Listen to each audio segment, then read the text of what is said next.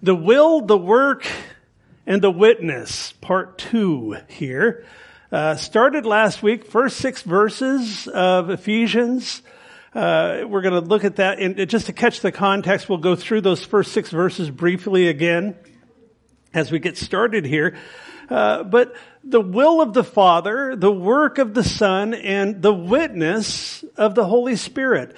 Uh, I love the way this breaks down. I mentioned before, you don't have to outline this, it outlines itself. And we're talking about uh, what's called the doxology. It's a form of praise. And uh, this is the longest sentence in the Bible in the original language. Verses 3 through 14 are one sentence. It's one statement.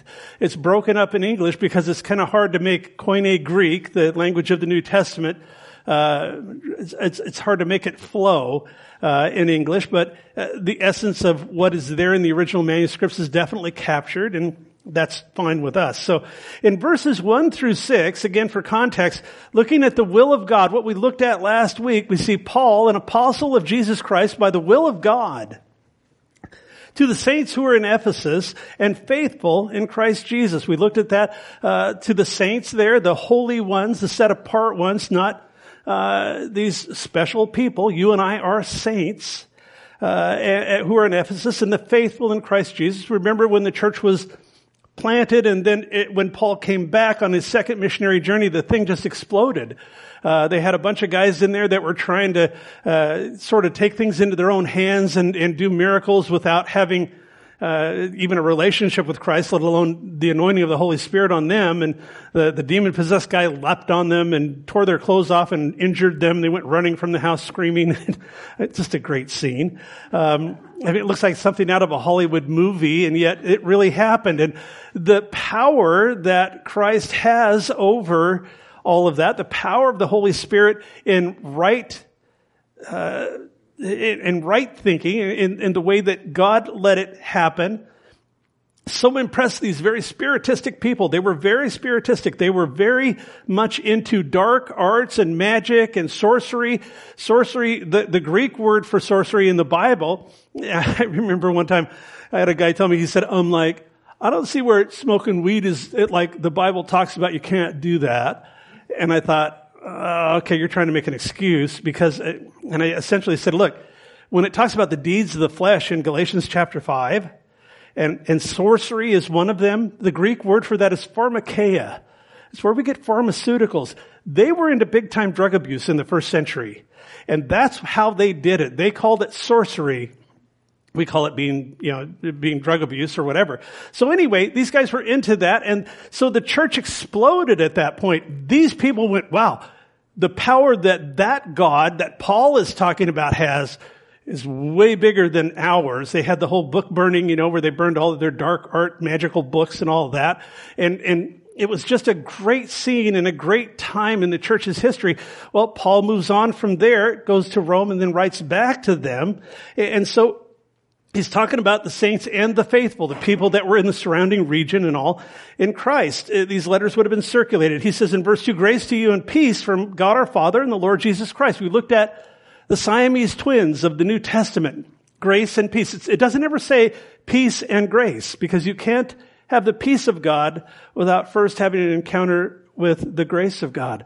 His unmerited favor towards man through the accomplishment, the work of Christ. So as we're looking at the will of the Father here, he says, blessed in verse three, be the God and Father of our Lord Jesus Christ who has blessed us with every spiritual blessing in the heavenly places in Christ. I look on television and I see some of the junk that the charlatans out there are peddling and they're trying to promise all of this material blessing. Give me spiritual blessings any day of the week. I want to grow in my relationship with Jesus. I want to understand. I want to have an encounter with Him. Not expect Him to be some cosmic genie. If I rub the lamp, then He's going to put money in my wallet. That so cheapens the gospel. It so insults the spirit of grace. So he's talking about spiritual blessings here in the heavenly places in Christ. Verse 4, just as he chose us in him, we talked about predestination before the foundation of the world that we should be holy and without blame before him. So it, realizing that I'm chosen is not saying now I have a license to go live like I want. He says, no, when you're chosen, when, with, with, with becoming his child comes with uh, a life of being set apart, of living set apart. Not how much can I, how close to the edge can I live? Because I'll guarantee you, if that's your attitude, that's your mindset, you try to live close to the edge, you're going to slip over. It's just our nature. So he's saying that we have this new nature, we have this new, this, this dominant nature, not the nature of flesh any longer as Christians, but the nature of spirit who wants to control our lives. And as that takes place and takes hold in our lives, we grow in grace and knowledge. All of this stuff fits together. So it says that he's, in verse 5, predestined us to adoption as sons. That uh, we're going to talk a little bit more about predestiny because it's in this morning's uh, passage as well. By Jesus Christ to himself according to the good pleasure, again, of his will. We're talking about the will of the Father. Verse 6, to the praise of the glory of his grace, by which he made us accepted in the beloved. He says, to the praise of his glory.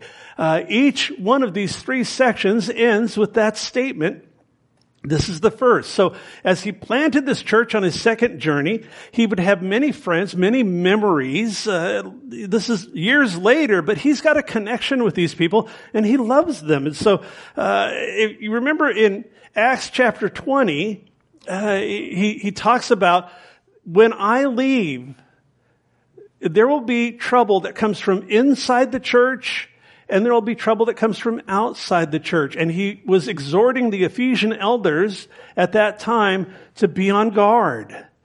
That, that because they're taking ground in the kingdom, it's essentially like you've got a you've got a bullseye painted on you. As a believer, you you're no threat to Satan when you're out there binging along in the world doing your thing.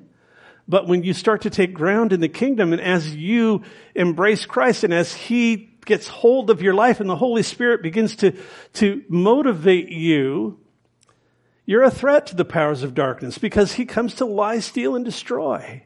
And so it's important that we understand that he made us accepted in the beloved. What does he mean by that? It's, it's God's will worked out, carried out by the work of Christ through which we are accepted in the beloved not of our own stuff. We'll look, look at that in chapter 2 when we talk about works and all, but uh, here he is, he's reminding them that God has, is the one that does the blessing. He's the one that's blessed them with every spiritual blessing in the heavenly places. And he begins this letter by showing that God chose us in Christ before the foundation of the world.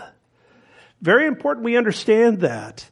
Uh, if you look Uh, when you talk about predestination, if you look at the passages that deal with predestination, almost without fail, they're addressing Christians, people who are already in. If you look at the passages that talk about free will, most often it's talking about people who are outside of Christ. Because the exhortation is come in. Once you come in, you realize I'm predestined. It, it, think about, think of an arch. All right. So there you, you look, you see this big archway and across the top of this archway, it says, whosoever will come. I love that. Revelation 22, 17. We have that on the wall here before uh, service, uh, where this is in the Spirit and the bride say, come. Let him who thirsts come. Let, and come and drink of the water of life freely without cost. And so, who, whosoever will come. That's not only the elect, that is God's will that all would come to repentance. And so you look at this arch, it says, whosoever will come. You walk through it, you turn around and you look at the back side of it, and it says predestined from the foundations of the earth. So towards believers, yes, it, it, it, the view is towards seeing that you are secure in Him because what is my understanding that I'm predestined, that God knows that my life is hidden in Him that I was predestined from the foundations of the world to belong to Him, it brings great security as a believer that we can bank on that. For the person that's outside of the covenant, the person that's outside looking in, the exhortation is always come. Give your life to Christ. Let the weight of your life down on Him. And in doing so, discover that you're predestined. Talked about that last week, uh, and I'm not going to go any further on that. But uh, as we're looking at this, we're looking at the sovereignty of God. That because we dwell in time. We uh, time is a construct. I, I, I sometimes laugh when I hear people talk about to the Lord, a day is as a thousand years, and a thousand years is as a day, and they try to make that a formula. It's not a formula. It's saying God doesn't measure time like we do on this little chunk of rock spinning around this star in the backwaters of the Milky Way. It's, it's ludicrous to think that we, that it's all about us. He's saying God is outside of time. And, and yet he dwells in eternity. We dwell in time. And so we've talked about that, guys. When we, as finite beings, start talking about infinite things and we bump up against that, we have to come to a place where we exercise faith because you will not get there from here in trying to figure it out. Uh, mystery is the, the result. We're going to talk about mystery a little bit here as we go along. So, the point is with the whole predestiny thing is that God chose us in Christ before the world was. He determined in advance those who he would adopt to be part of his family. And if you're part of his family this morning, understand and realize and rejoice in the fact that you're predestined to be so. A little bit of a mystery there. But the emphasis here is that he, he says that we're saved through the riches of God's grace. We're chosen, we're adopted, we're loved, and there's something in this passage too. I don't want to forget, I don't want to leave it out. This is not just theological truth. Yes, I love the nuts and bolts, all right? I, I, I, love to take it apart, put it together, look at it from this point of view, look at it from that point of view, all of that.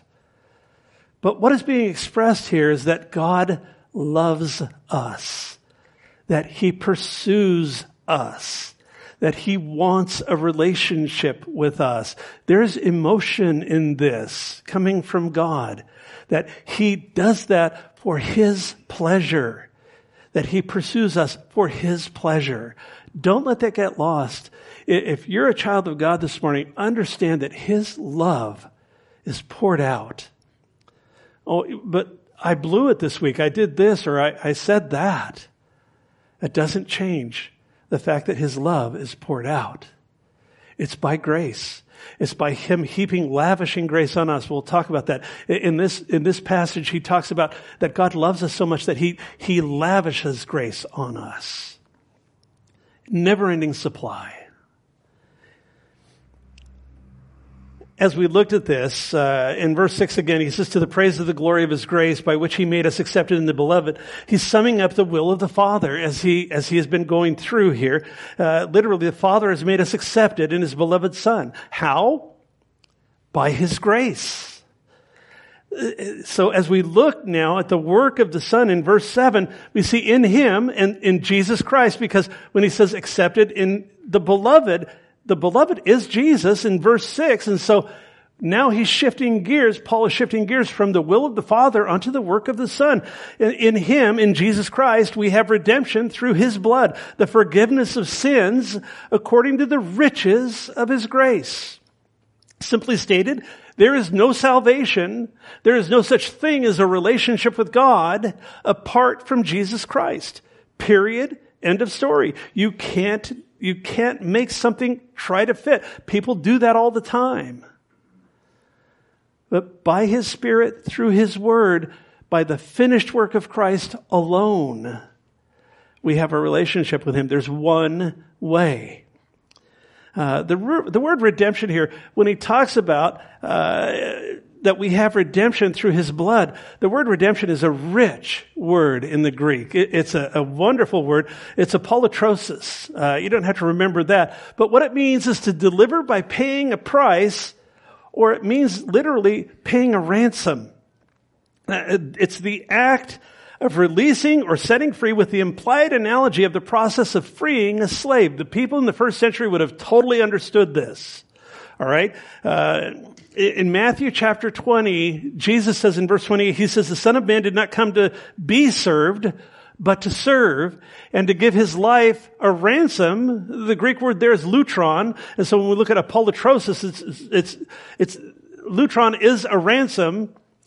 Apolutrosis is the act of paying the ransom. Does that make sense? So what he's saying here is that the, through the act of Jesus paying the ransom for us, that's how he purchased us. That's how he redeemed us. So, reminder, it's a reminder that all people are held in bondage and enslaved to sin. Because if you're not enslaved to sin, you don't need to have the ransom paid. But remember, when Jesus in the Sermon on the Mount, he says, and I, mentioned this a couple weeks ago, there's uh, theoretically two ways to get to God. You can be perfect in every conceivable way, or you can come to Jesus. He says, you must be perfect as my Father in heaven is perfect. What he's saying there, he's not saying that now you have to work towards perfection in order to have a relationship with Christ. What he's saying is, theoretically, there's two ways to get to God. Perfection or Christ. And his perfection, his righteousness being placed, uh, uh, your life being dipped in his righteousness. And that's the point. Sin separates us. It makes it impossible outside of the work of the Son for us to come into and to have, to enjoy a relationship with God, uh, to be part of His family. It's not possible in any other way. In verse 7, he also says, in him, note, uh, this is, uh, this term, in him, is repeated over and over through this passage. It's very important that, uh, to realize that he's stressing this, the importance of being in Him, and He's going to be teaching us how we can be in Him. Because He says in Him we have redemption in His blood once for all. So, when he talks about that, now remember, Paul was an apostle to the Gentiles. He, his, his ministry was to the Gentiles, but he had a great love for the Jews. Uh, and, and he, his heart for the Jews was never lost on the, through the fact that his ministry primarily was to non-Jews. That's what a Gentile is. So he always maintained a heart towards his countrymen. We talked about that. And then, as he would go in and teach in the synagogues and all of that, remember it says that the Jews rejected him by and large. There were a lot of people that came to Christ through the gospel that were Jewish, but as they would reject him, then he took the gospel to the Gentiles. So with that in mind, when he talks about the blood of Christ, remember in Hebrews we talked about the sacrificial system, that there had to be a life paid for sin to be atoned for. So as we look at that, that it's always through the blood. The blood in the scripture, it signifies a life poured out. It also signifies the yielding up of a life on behalf of another. That's what vicarious atonement means. One standing in the place of another. And, so as we look at this and as we look at the prophetic word going all the way back, it was prophesied, it was pointed to, it was alluded to. There are shadows and types all through the Old Testament talking about the blood. It all pointed to a future fulfillment in Christ. That through His blood, we would be redeemed, that he would be the one that paid the purchase price. He would be the one that paid the ransom. All right? So when he's talking about that, when, when he says in, uh, in, in verse 7, he says, In him we have redemption through his blood. That's what he's talking about.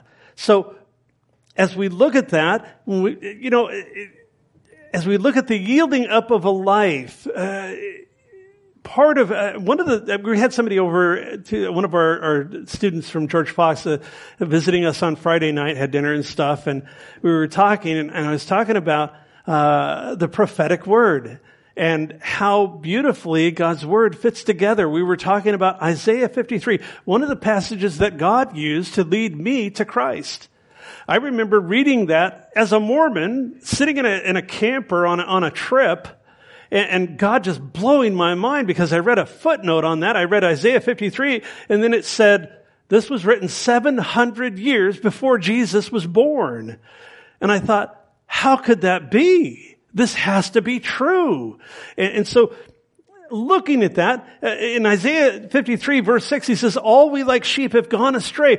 We have turned everyone to his own way and the Lord has laid upon him the iniquity of us all. He was oppressed and he was afflicted and yet he opened not his mouth. I mean, I'm looking at this, sitting in that camper and, and thinking, this is exactly what I just read because I had read the Gospel of Matthew on the same camping trip and I'm thinking, how, how does that fit? I mean, how, I don't know, I don't understand other than this is supernatural in its origin that this has to be God's word, uh, and that he was led as a lamb to the slaughter, the yielding up of the life of his life on behalf of others. I was seeing that then.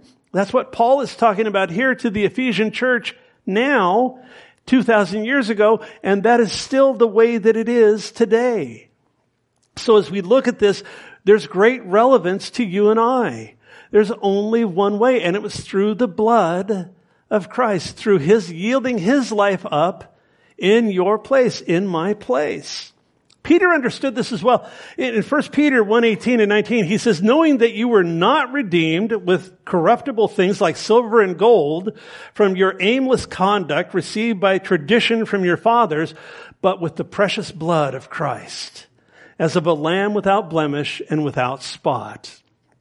Jesus, the Lamb of God, uh, John the Baptist. Again, he understood this. The first thing he said when John the or when Jesus showed up on the scene there at the Jordan River, he looked, he saw Jesus, and he said, "Behold, the Lamb of God, who takes away the sins of the world," knowing that his life would be standing in our place, bearing our sin, that we could come into relationship with God. So as Paul is unpacking this for the Ephesian people here, we look at it, we have the advantage of going to other places in God's Word, seeing that God's Word truly does validate itself.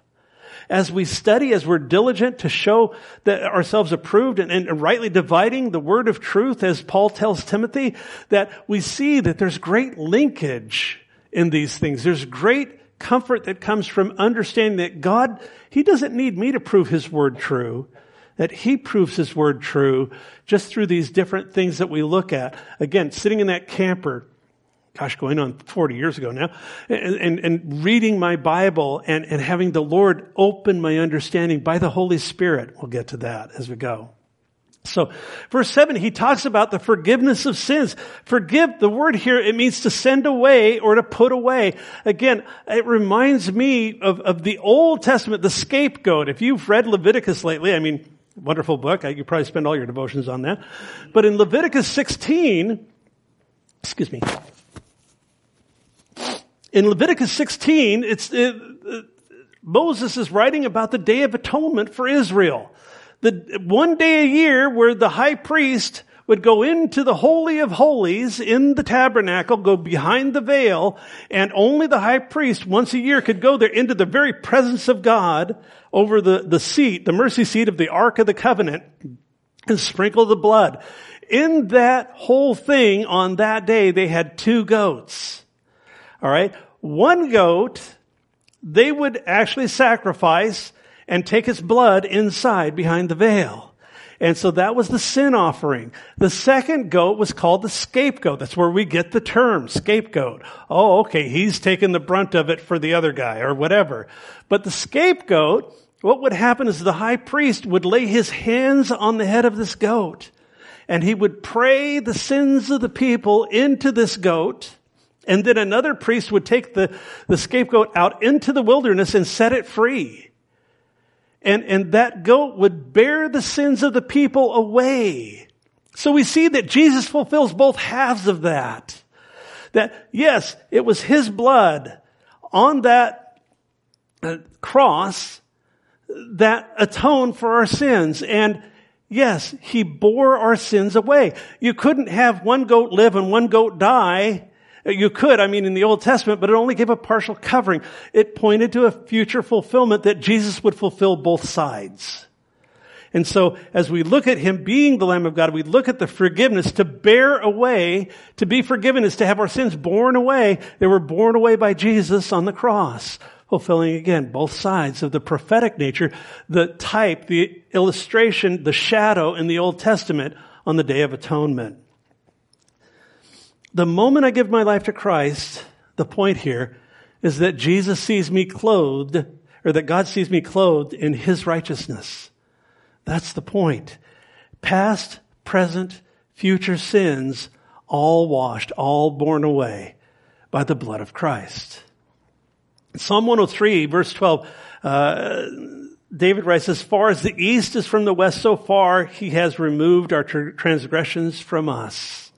I love that's one of my favorite Psalms because it's, it's the assurance that our sin is gone. Uh, you know, if, if you, folks, if you look at the basis of God's judgment, thoughts, words, and deeds, things you think, things you say, things you do, how far do you get? before you violate that? Do you realize how crucial grace is?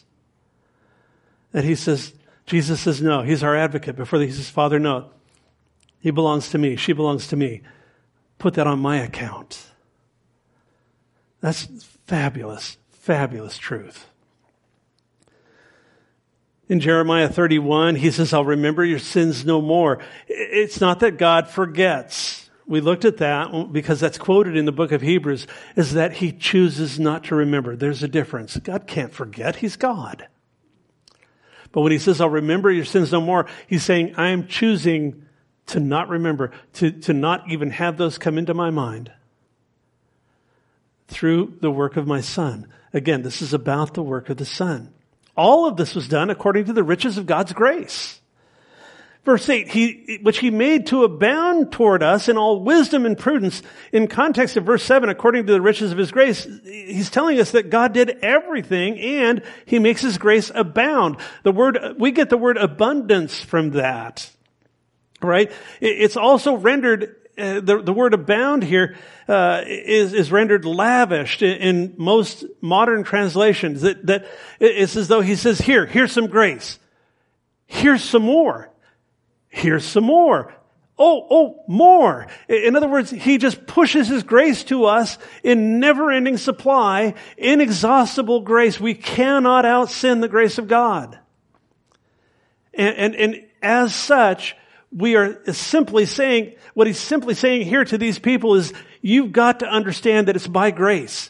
And, and it's not just a little bit of grace. It's not just enough to cover. It's enough to not only cover, but enough to eliminate your sin in the mind of God, in the heart of God. And then he keeps pushing it onto your, into your account.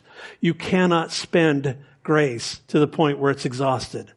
It's not possible. You have an abundance. A, a, a, you've been lavished with grace. That's what he's saying. So literally saying God lavished the riches of his grace on us with all wisdom and understanding when he redeemed us and forgave us through Christ's shed blood. And that's his point. When he talks about wisdom and understanding, it's the divine plan of salvation before the foundation of the world. Again, he's talking about God being eternal, God being uh, outside of time. He has no beginning, he has no end. He is self-existent.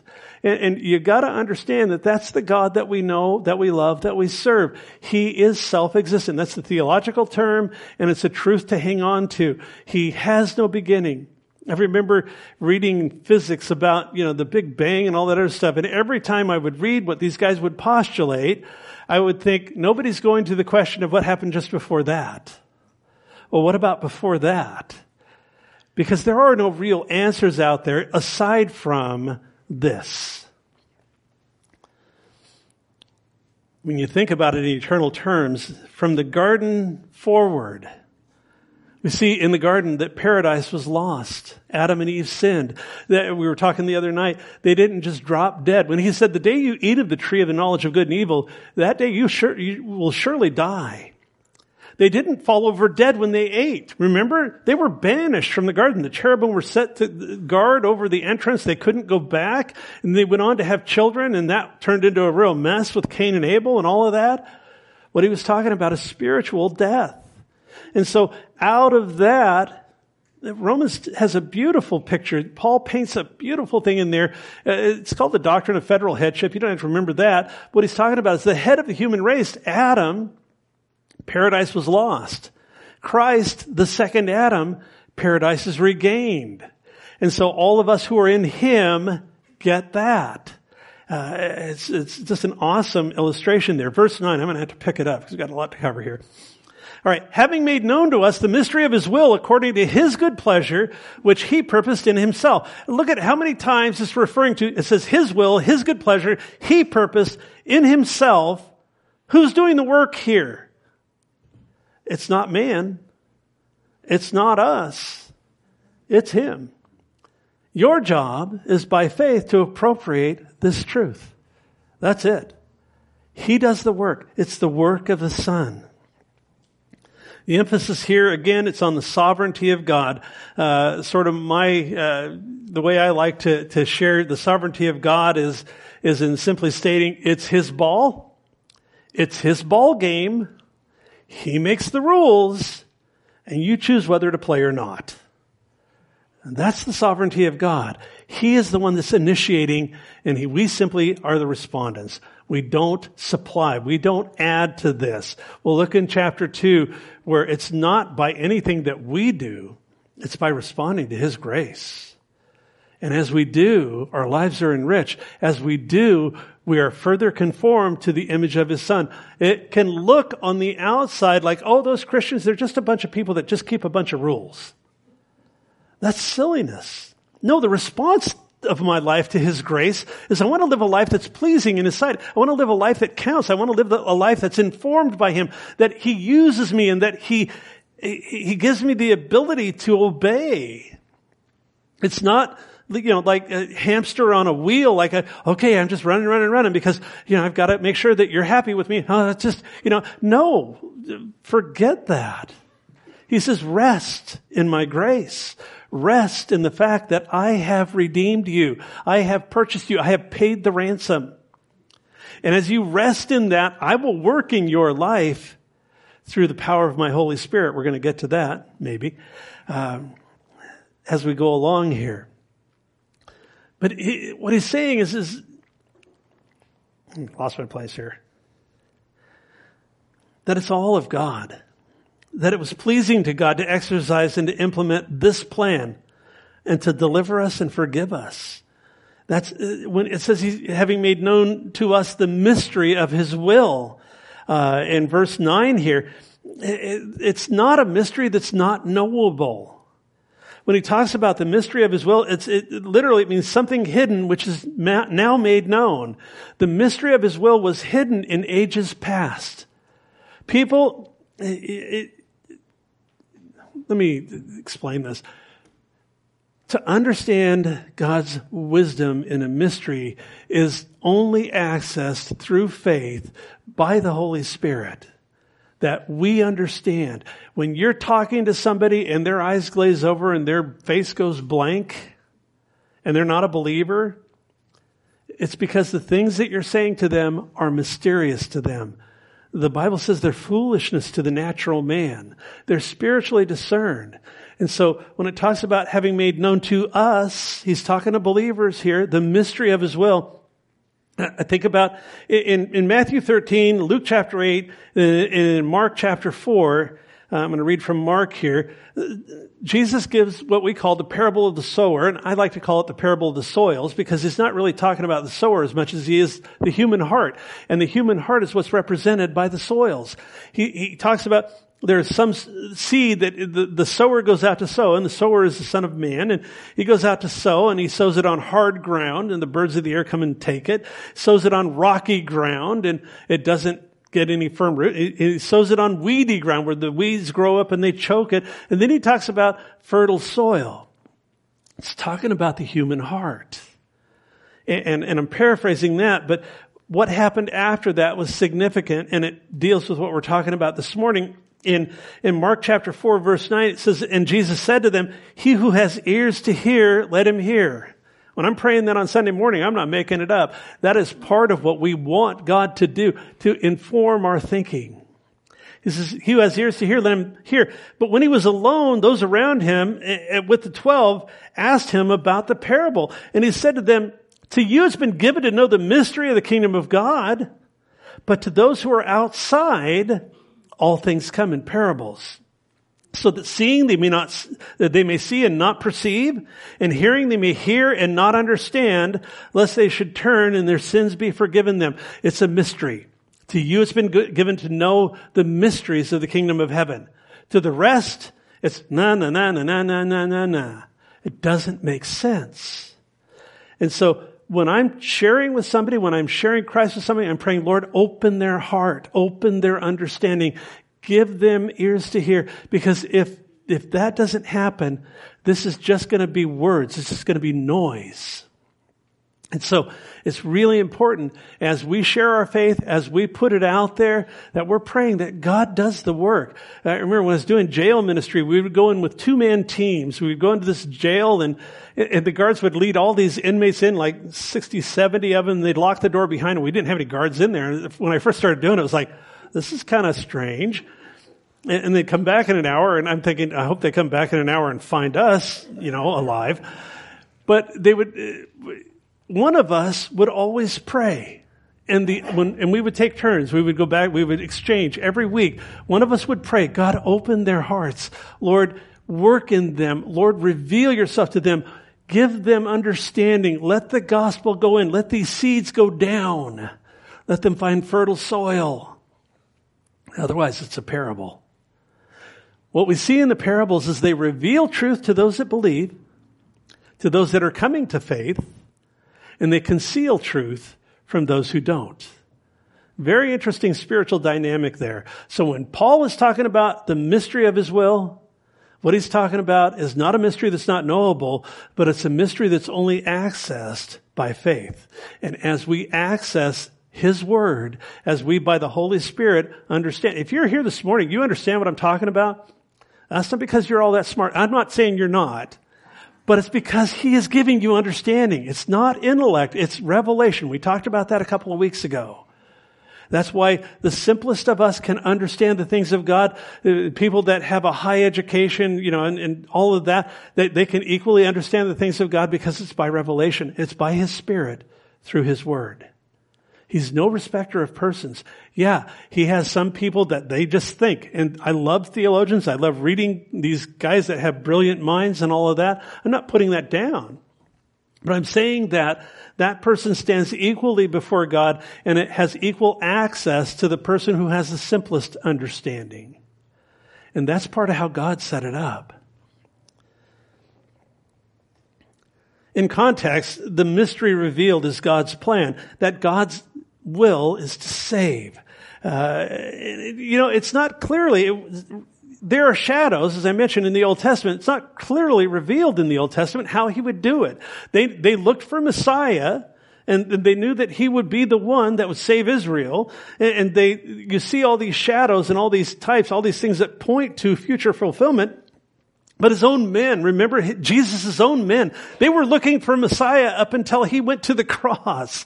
They they missed it in a lot of ways. Uh, Jesus on the road to Emmaus, he's talking to these guys and, and he's just, it says that he, he's opening their minds to understand the scripture because again, they're spiritually discerned. He's revealing himself to them to where that night at dinner, he reveals himself openly to them and then disappears. And what is their response? Didn't our hearts burn within us as he spoke? I love that. I love that dynamic because as I access God's word by the power of the Holy Spirit, my heart burns, man. I'll tell you, I love his word. And I pray you do too, that you hold high the word of God because that's how God has chosen to reveal himself to us through his spirit. It's by his spirit through his word. It's not by new revelation. Don't let anybody con you on that. There's a lot of bad doctrine out there. We have God's word. Yes, he reveals himself to us through it. So, uh, the Gentiles weren't even looking. The Jews were looking, but they missed him because they didn't, again, they didn't, they didn't trust what he was saying. The Gentiles weren't even looking, but the fact is, is that Jesus died for both. We'll look at that in chapter two when we see that the dividing wall between Jew and Greek is taken down. It's taken out of the way. And that's talking about a wall in the temple. We'll talk about, it's called the Soreg. We'll talk about that. It's a fascinating part of the study there, uh, because Paul is talking in Jewish terms to a bunch of Gentiles in the Gentile church. But he uses the Soreg as an example of how it, it, it's, it's equality now. It's not Jew and Greek. It's not even male and female. It's not slave or free. It's Christ. It's a new creation. Uh, chapter or verse 9 again just to catch the context for verse 10 having made known to us the mystery of his will according to his good pleasure which he purposed in himself that in the dispensation of the fullness of times he might gather together in one all things in Christ both which are in heaven and which are on earth in him. We see that term in him again. Looking at when he talks about the, dis, the dispensation of the fullness of times. Uh, so, what is a dispensation? Now, there are varying models out there for dispensationalism. Uh, I see, I'm not a hardline dispensationalist, but I see dispensationalism as being very helpful in understanding. Uh, what it does is it re- refers in the New Testament to God's plan for bringing salvation to mankind within the course of history. So dispensations, it's a chunk of time. It refers to periods of time where God administers the affairs of man through a certain way or method. So when you think Old Testament, when I, if I say Old Testament, what do you think? What was, what's the first word? Uh, one word comes to mind. Law. Yeah, I saw a couple of you say that. Alright. That's the dispensation of law. When I say New Testament, what comes to mind? Grace. Yes. The dispensation of grace. So that's what a dispensation is. Now, if I wanted to, and we're not going to go there, there's no time this morning. There, uh, classic dispensationalism has time marked out and there are seven uh, dispensations throughout history. It begins with innocence and, and, and, then conscience and then it goes on through, uh, and we're just not going to go there, but dispensationalism is essentially uh, well, Jesus, he, or John, the apostle in uh, John chapter 1 says, For the law was given through Moses, dispensation of law, but grace and truth came through Jesus Christ, the dispensation of grace. That's the, really the major dividing point here is God's plan of salvation being carried out. We, that's why we talk about BC and AD. I mean, that's the big dividing line for humanity. I mean, because the focal point in history is the cross. And whether, and we live in a godless society that doesn't look at, now they want to say BCE and all of that. But truly it was before Christ and after death. And, and that was how it was measured. So when he talks about, uh, the dispensation of the fullness of times, that he might gather together, uh, in one all things in Christ, what he's talking about is Jesus. What he's talking about is the work of the Son is the fullness of times being gathered, that God knew that in his foreknowledge that at that time he was going to carry out that plan and redeem man. That's the fullness of times that he's referring to here. Uh, some people say, well, it talks about the end of times and all. No, that's, I, I don't think that that fits the context. I mean, you could you could take an application from that, but it doesn't exactly fit the context. So the, God's plan of salvation wasn't understood during Old Testament times. Uh, and this was, remember, this was his plan before the foundation of the world, before the world was, before anything came about. So when you look at the whole span of time, the dispensation of the fullness of times is then. And it goes into now because the church age began at the cross and flows until the end of the age, uh, when uh, he he gathers all things. Uh, so, uh, loosely stated, I'm not a hyper dispensationalist, but I think that dispensations are helpful in understanding the times, the periods of time. The point is, God determines the times and the dispensations, not man. Uh, man likes to break things down, and that's fine. So, uh, in Galatians chapter 4, the apostle Paul writes, but when the fullness of the time had come, God sent forth his son, born of a woman, born under the law, to redeem. There's that word again, to redeem those who were under the law, that he, that we might receive the adoption as sons. Very similar to what he's saying here in Ephesians. So the full, fullness of time of what time? His time. In His design for humanity, that's when He would consummate things. Uh, we live in the last days. I want to make a distinction here. I hear people say sometimes, well, we're living in the end times. No, we're not. we are living in the last days. The last days ends with the end times. When you get into the whole thing where he kicks into high gear with the, with the, the rapture of the church and then going on into the tribulation, all that, that's end times. We're not there yet. I think we're right up against it because we are in the last days. But end times will start at that point. Uh, the point is, is that when he talks about dispensation of time, it's the consummation of the ages when Jesus came. Hebrews 9:26 says this, now once at the end of or literally the consummation of the ages, the word there is aeon, he ha- and we'll talk about that in a sec, he has appeared to put away sin by the sacrifice of himself. So what the Bible is telling us, again, the Bible validates itself, what Paul is saying here, that uh, talking about the, the consummation, the, the dispensation here, he's talking about that consummation being the work of Christ, the work of the Son. In Hebrews 1, it says that God in times past spoke to the fathers and the prophets through many portions in many ways. But in these last days, he's spoken to us in his son, through whom he created the worlds. The world, the word worlds there is not cosmos, which is geographical, you know, dirt the, the the world, the physical world, but it's the same word as we see here. It's called aeon, and what it means is ages, through whom he created the ages, through whom he, com- he created the dispensations of time. So, uh, what is being said here is talking about the consummation of the ages, that he appeared to put away sin through his own sacrifice. That's how he redeemed us. That's how he paid the ransom. Verse 11, in him again uh, says, uh, also we have obtained an inheritance being predestined according to the purpose of him who works all things according to the counsel of his will. Not we have worked uh, for or somehow earned an inheritance. It's not we des- deserve an inheritance. He says we have obtained it. We have laid hold of our inheritance. All right? He's talking about predestiny again here. How have we laid hold of it? By faith. And, and, and, what that, that faith is, it's, it's that word that comes, it's not just vain faith. We've talked about vain faith versus real faith. It's faith that shapes, that changes a life. It's faith that says, I believe it. And it's the, the Greek, I'm not going to go into that, but it, essentially saying that if you believe, there's a difference if you give mental assent to something or if I said, look, there's a crack in the roof and the ceiling is going to collapse, that's going to motivate you and I to action. We're not going to keep sitting here. And that's the kind of faith he's talking about. It's just very similar to what James says, show me your faith and I'll show you my works.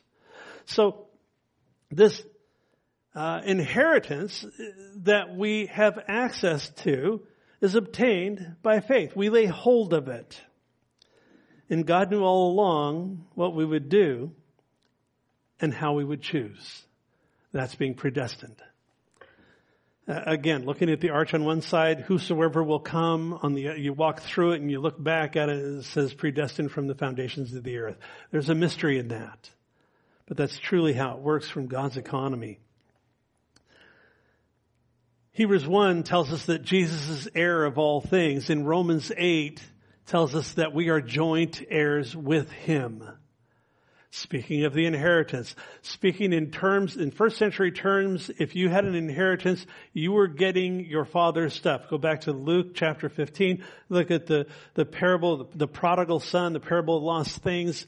Uh, the son is saying, give me what you owe me. And it, not in the sense of God is in debt to us, but that he shares freely the inheritance that his son is entitled to with us because we are joint heirs. That's part of what we get. That is, you let that sink in. You can think about nothing else for the next week.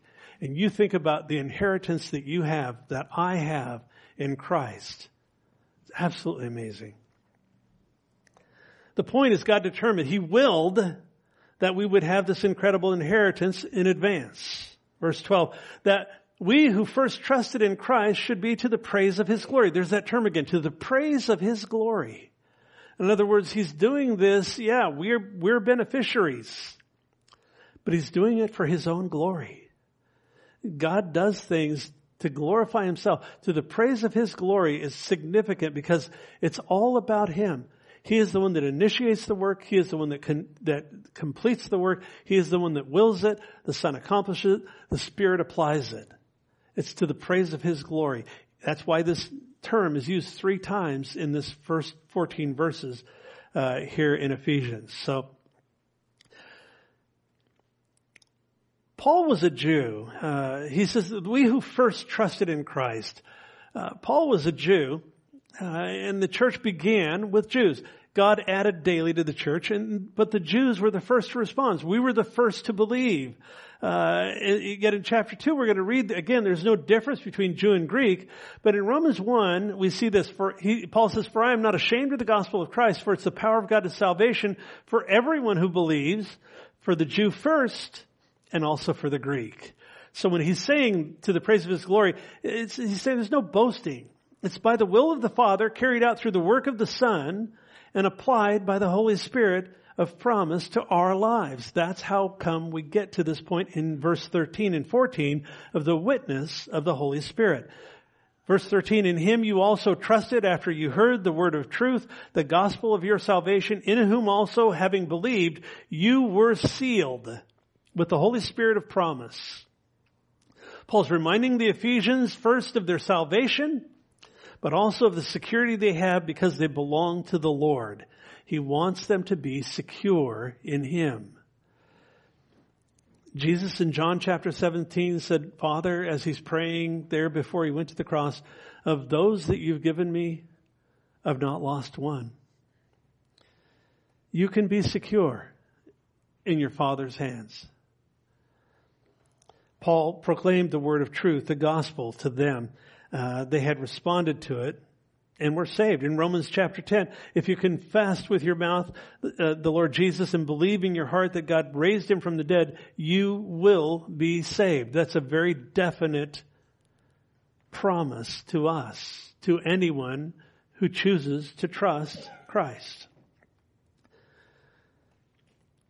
It's always by His Spirit and through His Word. There's a progression here. He says, having heard the gospel, they trusted Christ for their sins. Having believed, they were sealed with the Holy Spirit.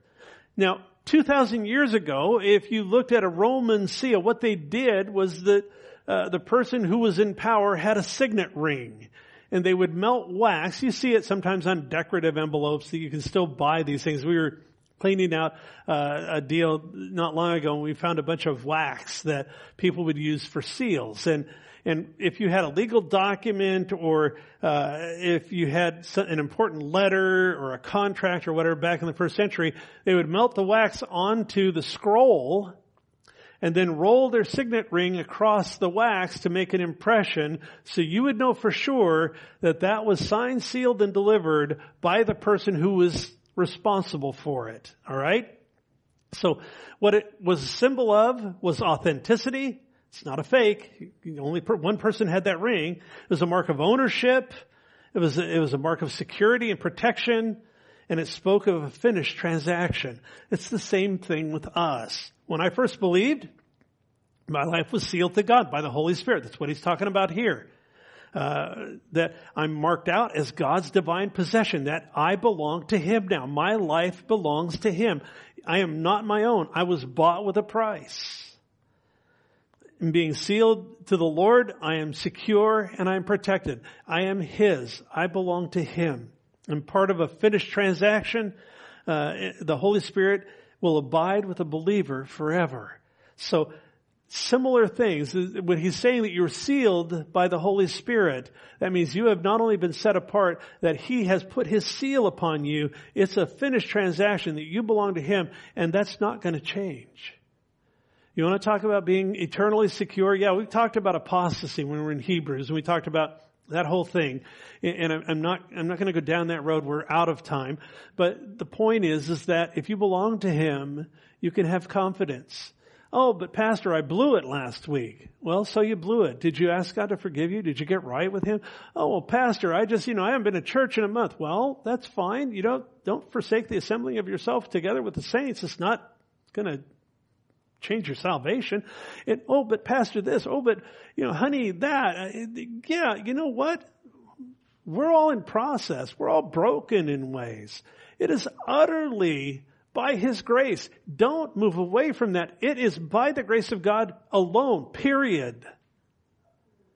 And He lavishes us with His grace. And then He seals us with the Holy Spirit. He talks about the Holy Spirit of promise. It's a reminder of God's uncompromising faithfulness to all who believe, who have come to trust, who have let the weight of their life down on Jesus. Verse 14, we're going to finish with this verse, who is the guarantee of our inheritance until the redemption of the purchased possession to the praise of His glory. The Holy Spirit is the down payment on the fullness of God's blessings. Do we get every one of God's blessings the minute we come to Christ, when we give our hearts to Him, when, when He comes in and takes up residence inside? No. But the Holy Spirit is a down payment on that. He is the pledge interesting in the Greek, in the original, the Koine Greek, the word here uh, for that is abaron or arabon. I'm sorry, uh, and what it means is a pledge or a guarantee or an earnest.